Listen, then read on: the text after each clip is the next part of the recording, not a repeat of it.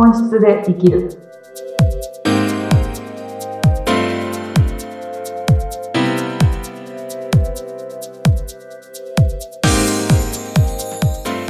こんにちは。本質で生きるきっかけを与えている愛です。よろしくお願いします。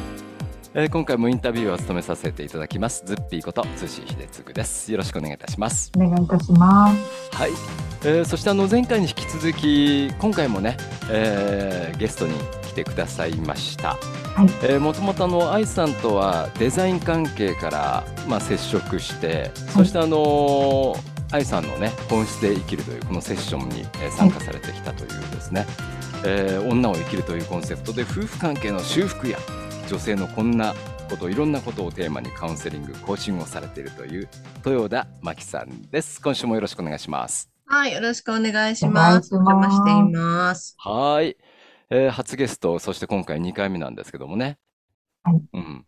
あのー、前回まあどうやって愛さんと知り合ったんですか？とかどんな接触の仕方だったんですか？ってお伺いしたんですけども、うん、まあ、はい、もともとはデザイン関係でいろいろとまあ、SNS の見せ方とか、そういうデザインのことを相談されたんですよね。そうですね。もともとはそう、うん、そうですね。外見の見せ方みたいなものを相談しに行った感じですね、きっかけは。うんうん、はい。はい。で、その後、マキさん、あの、愛さんの本質で生きるっていうセッションを受けられて、はい。ということなんですけど、今日はあの、その部分、本質で生きるのこのセッションについて、お伺いしていきたいなと思いますが、はい。うん。前回ね、ちょっとキーワードが飛び出しまして、うん、あれだ、うん、この本質で生きるって言って、お互いこう、もうチブをさらけ出したぐらいな感じですって いうお話があって。はい、うん、今週聞いてらっしゃる方は、それを今日はもうぜひとも聞こうと、もうね、もう待ってらしたと思うんですけども。はい。はい。あの、前回お伺いした中でね、本質で生きるって、本質ってこんなとこにあったんだなっていうのが印象でしたっておっしゃいましたよね、マキさん。うん、はい、うん、え。その本質ってそんなに近くにあったんですか？こんなに、はい、そんなに近くにありました。うん。うん。というのは、うん、私は知っていたんですよね、それを。あることが。えっていうと、自分のその本質っていうのをもう重々承知だったってことですか？重々承知というか、自分にはこういう部分があるんだっていうことはちゃんと分かっていたですよ。うんうん。で、それをそこだよって言われて、私はそれかって思ったわけなんですけど、うん、ともするとそれって自分の中の好きじゃない部分だったりもするような部分で、だからそれかって、あそこ来たのかっていうふうに思ったんですけど、うん、だからそれぐらい自分にはそういう部分があるんだっていうことはちゃんと自覚はしていたんですけど、それが私が努力しなくっても私で生きていける本質だったんだっていうのを愛ちゃんの言葉を通して教えてもらったっていう感じがします。うんそれあれですか、あのね、ご紹介できる範囲でいいんですけども、その本質っていうのは、ちょっと自分の嫌な部分であったかもしれないんですけども、うん。うん、まあ放送できる範囲でどんな部分だったんでしょうかね、放送できる範囲って、はい。あの いや、放送できない範囲もないと思いますけど。あの私のこの女を生きるっていうそのコンセプトも愛ちゃんとこのセッションをする中で決まってきたっていうか固まってきたっていうか浮かんできたみたいな感じのイメージがあるんですけど、はい、分かりやすく言うと愛ちゃんが私に教えてくれたのはあなたは返し縫いが得意なんですねってことを教えてくれたんですよ。返し縫い返し縫い。あの、うん、お裁縫の縫い方の一つで、一回縫った場所をもう一回元の場所に戻って縫っていって、こう強くしていくっていう縫い方なんですけど、はいはいはい。つまり私の生き方っていうのは今まで同じようなことを同じように経験して、またここでこんな失敗をして、またこういう経験をしてっていうふうに、こう自分の中で似たようなことを繰り返していくっていうのが私の欠点だと思ってたんですね。うん、私ってすごく不器用で、こういうことを通して経験をして、あの、一個ずつ学んでいるはずなのに、どうしてまたこういう苦しみを経験するんだろうっていうのを、自分の離婚だったり、あとは今結婚しているパートナーとちょっと夫婦関係がすごく悪化した時があって、ああいう経験だったり、あとは両親とのことだったり、いろんなことで同じような苦しみを何度も何度もやってきたんですよ。うんそれは私のすごく欠点で短所であるって思ってたんですけども、愛ちゃんはそれを私が返し縫いが得意な人っていう表現をして、それがあなたの本質ですよ。それができるから人のお話が聞けるんですよっていうところまで持っていってくれたんですね。うんうんうん、だから、あのセッションがなければきっと私は自分の本質、ある、実際にあるものを本質としては認められなかったし、自分の今の仕事にも本当の意味でつながっていなかったなと思うので、すごく私は人生を救われたなって、大きな言い方しちゃいますけど、愛ちゃんのセッションを通して思っています。うん、なるほどね。うん。はい、愛さん、そうおっしゃってますけども、いかがでしょう？光栄ですね。ありがたいお言葉です。すごく。救われるっていうのが、うん、ね、あの、リアルなお声だなって私も受けました。うん。うん、なんか、うん。愛さんもよくこう、見つけ出しますね。人をこう、見抜く洞察力というか。うん、そうですね。それが悩みだったので、私の。あ、うん、そうなんですか。そうです、そうです。それを活かせてなかった人生で本質で生きれてなかったんですよね。ああ。人の本質を見抜きすぎるという感度の高さに悩み続けてた人生だったので、うん。うん。で、それを、まあ、伝えるタイミングだったり、伝える言葉の表現っていうのはね、愛を持ってやらなきゃいけなかったことを、結構、いろんな武器をね、振り回して生きてきてたので、うん、あの、人の本質見えるけど、今言わなくていいのにっていう時で喋ってしまったりとか伝えてしまったりとか、うん、こう、ドストライクすぎて、相手はね、受け止めれないっていう表現の仕方でやってきて、こう、怒りを起こしてしまうということを何度も幼少期から学生時代までやってきてしまったので、私の本質もね、あの、欠点だと思ってたところなんですよ。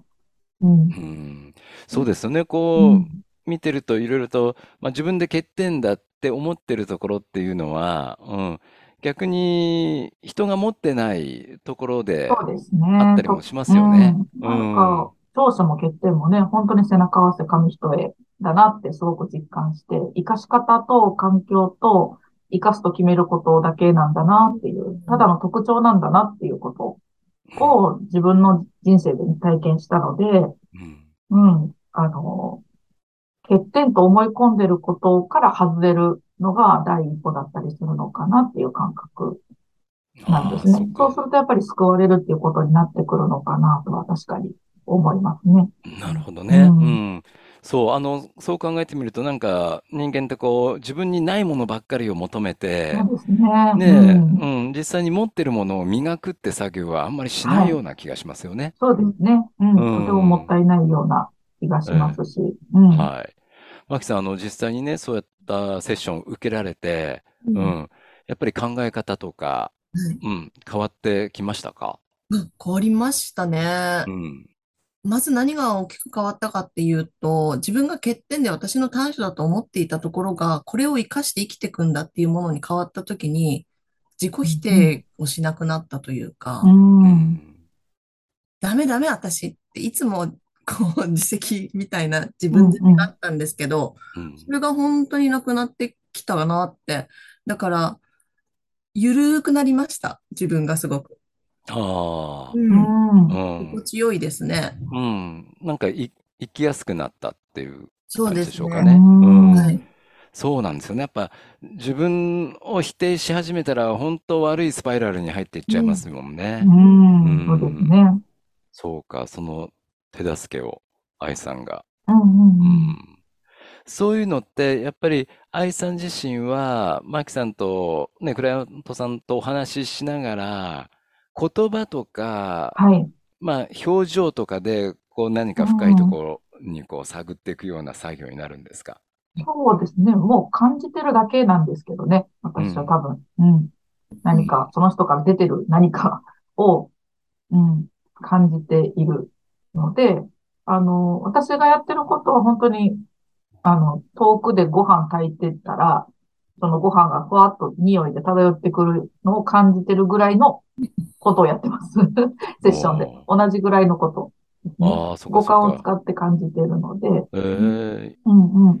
いつもお腹が空いてるとかそういうわけではなくて、そうですね。まあ、美味しい食べ物は常に食べたいと思ってますけど。そうですか。なるほど、なるほど。うん。わかりました。ね、お時間の方も来てしまったんですけども、うん。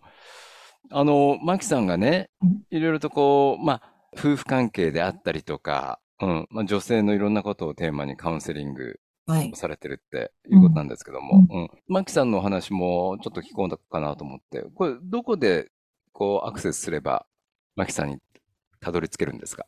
あ、えっと、そうですね。拾っていただくのは、あと、アメブロ、アメーバブログの方でブログを書いているのと、はい。今わかりやすいのは、インスタ？うん。インスタグラムの方ですね。はい。こちらで探していただければ。検索のワードとかあったりします？はい。トヨタ巻で。そうですね。あ、トヨタ巻でいけます。あ、そうですか。はい。うん。トヨタのね、漢字で、巻がひらがなで、そのまんま打ってもらったら結構上位に出てくるかなと。わかりました。ね、この番組を聞いてらっしゃる方の癒しとか本質で生きるためにって考えてるらっしゃる方が多いと思いますので、はい、ぜひ、あの、ご夫婦関係とかのことあったら、そうですよね。さんに、えー、そこからもヒントがもらえるような気がします。うん。うん、ね、いろんな方に会ってやっぱいろんな話を聞いてみるっていうのはね、すごく、そうですよね。ね角度を変えて。うん。うん、声しになりますよね。はい、そうですね。えーありがとうございます。それでは、あの、あやさん何か言い残すことがあったら 最後に一言お願いします。いや今日は本当に2週連続で、あの、ゲストをお呼びさせてもらって、直接初めてクライアント様からお声をいただけたので、うん、あの、ありがたい言葉をいただけたなとは感じています。で、まあ、マキさんのね、直接の声を聞いて、自分にも当てはまるなとか、うん、こうしたい、こうなりたいっていうのがある方は、お問い合わせくださったらいいかなと思うんですけど、今回から、あの、前回までね、貼り付けてなかったんですけど、今回からそういうお問い合わせフォームをちゃんとつけれるようになりましたので、はい、あの、そこをクリックしていただいて、気軽に私にアクセスしてもらえたらなと思います。わかりました。はい。はい。えー、ポッドキャスティングにあるね、えー、リンクから、うん、入っていただければなと思います。はい。はい、えー、ということで、初ゲストをお迎えいたしました。はい、えー、女を生きるね、ね、コンセプトでいろいろとコーチングされているという豊田、あ真紀さんでした。はい。はい。そして、あいさん、ありがとうございました。はい、また来週。はい。よろしくお願いします。お願いします。豊田さん、ありがとうございました。はい。ありがとうございました。感謝します。ありがとうございます。